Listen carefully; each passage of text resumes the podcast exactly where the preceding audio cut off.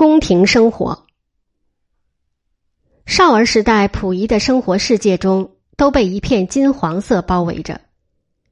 琉璃瓦顶是黄的，轿子是黄的，椅垫子是黄的，衣服帽子的里子腰带是黄的，吃饭喝茶用的瓷质碗碟是黄的，包盖稀饭锅子的棉套果蔬的包袱皮是黄的，窗帘是黄的。这种明黄色是溥仪生活中的独有之物，但在溥仪看来，最费事的就属吃饭。连吃饭的术语也有一套严格的用语：饭叫膳，吃饭叫进膳，开饭叫传膳，厨房叫御膳房等等。这是自古传下来的规矩，绝不容许出错。宫中一般只吃早晚两餐。早膳就是一般所说的午饭，但在早晨或下午，有时也吃一顿点心。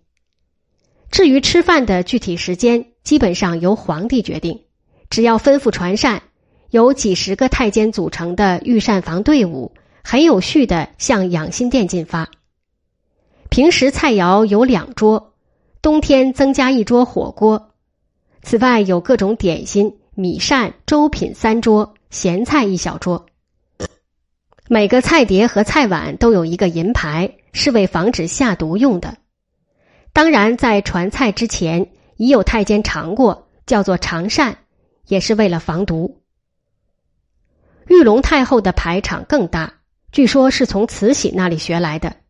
菜肴有一百样左右，需要六张膳桌来放。溥仪虽是皇帝，却比太后少，大概有三十样左右的菜肴。溥仪曾找到过一份菜单草稿，即宣统四年二月操卷单，其实已是民国元年三月。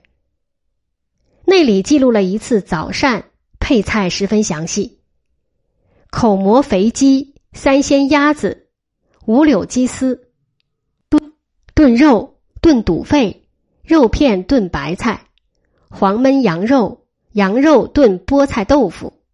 樱桃肉山药，卤肉炖白菜，羊肉片穿小萝卜，鸭条溜海参，鸭丁溜葛鲜米，烧刺菇，肉片焖玉兰片，羊肉丝焖跑搭丝，炸春卷，黄韭菜炒肉，熏肘花小肚，卤煮豆腐，熏干丝，烹掐菜。花椒油炒白菜丝，五香干，祭神肉片汤，白煮腮，乐烹白肉。这些饭菜，溥仪都不太喜欢吃。一则饭菜都是提前做好，喂在火上的，时间长了味道差；二则厨师的手艺并不最佳。溥仪每餐吃的，实际都是给太后送的饭菜。太后死后，仍由四位太妃接着送。太后、太妃们有独立的厨房，用的都是高级厨师，做出来的菜十分美味可口。御膳房出来的饭菜因此常常被冷落了。太监们也会经常向太妃们汇报溥仪的饮食情况，有时可能溥仪没吃什么，太监们仍会照常汇报说：“奴才禀老主子，万岁爷进了一碗老米膳，或者白米膳，一个馒头。”或者一个烧饼和一碗粥进的香，这样的吃法要花多少钱呢？溥仪也找到过一本菜价单，即宣统二年九月初一至三十日内外膳房及各等处每日分例肉金鸡鸭清册，上面有记载了一个月的开销。皇上前分例菜肉二十二斤，计三十日分例共六百六十斤。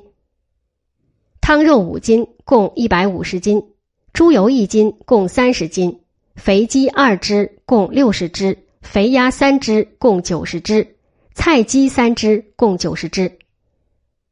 这本清册中还记有后妃们的分例，溥仪列成了表格，十分清楚，也是一个月的。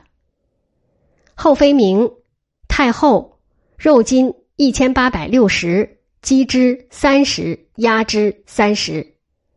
后妃名锦贵妃，肉金二百八十五，鸡之七，鸭之七。